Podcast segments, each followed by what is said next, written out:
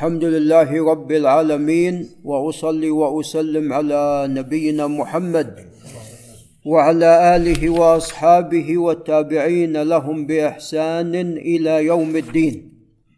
أما بعد فقال المصنف وهو مجد الدين أبو البركات عبد السلام بن عبد الله المعروف بن تيمية الحراني رحمه الله تعالى في كتابه المنتقى من أحاديث الأحكام. قال باب استحباب الصلاة في ثوبين. وجوازها في الثوب الواحد. والمقصود بالثوبين يعني إزار ورداء. هذا هو المقصود. وأما إذا كان قميصا سابغا فهذا يقوم عن مقام الثوبين.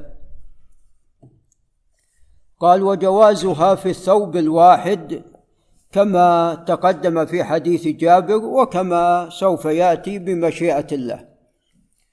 قال عن أبي هريرة رضي الله تعالى عنه أن سائلا سأل النبي صلى الله عليه وسلم عن الصلاة في ثوب واحد. فقال أو لكلكم ثوبان؟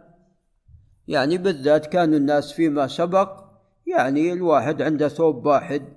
نعم. فهذا يسأل عن جواز الصلاة في الثوب الواحد. قال أو لكلكم ثوبان رواه الجماعة إلا الترمذي. يعني أنه يجوز الصلاة في الثوب الواحد.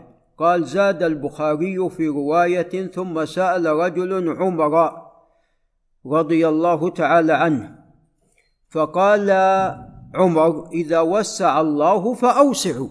إذا وسع الله عليكم ورزقكم الثياب فإذا وسعوا على أنفسكم بالصلاة في ثوبين فأكثر.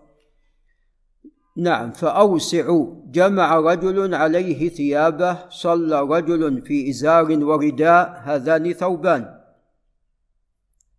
جمع عليه ثيابه والله أعلم يعني حتى لا تبدو عورته يعني تستر بثيابه.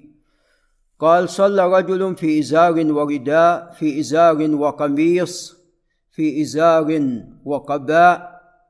ويدرب عبد الرحمن كان الناس يلبس يعني قميص وتحت ماذا؟ وزرة تحت وزرة. نعم.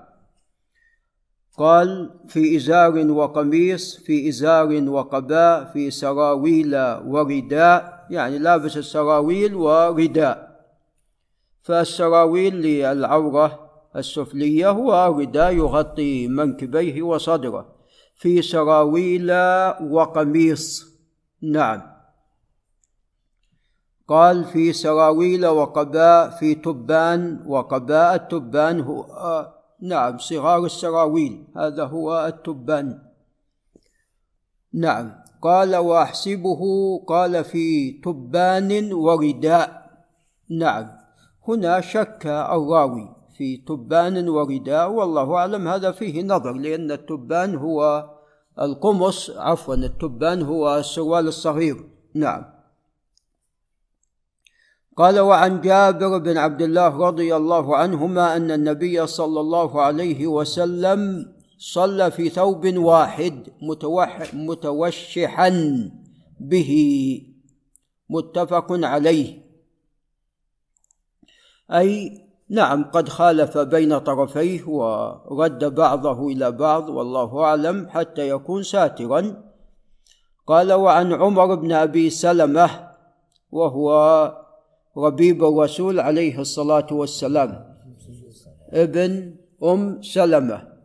قال رضي الله عنه قال رأيت النبي صلى الله عليه وسلم يصلي في ثوب واحد متوشحا به في بيت أم سلمة قد ألقى طرفيه على عاتقيه. نعم غطى عاتقيه بطرفي الثوب. قال رواه الجماعة. وتقدم لنا في حديث جابر رضي الله تعالى عنه أنه أن الرسول صلى الله عليه وسلم قال لجابر إن كان واسعا فالتحب به وإن كان ضيقا فماذا؟ فاعتزر نعم كان ضيقا فأتزر به. هذا وبالله تعالى التوفيق. جزاك الله آمين.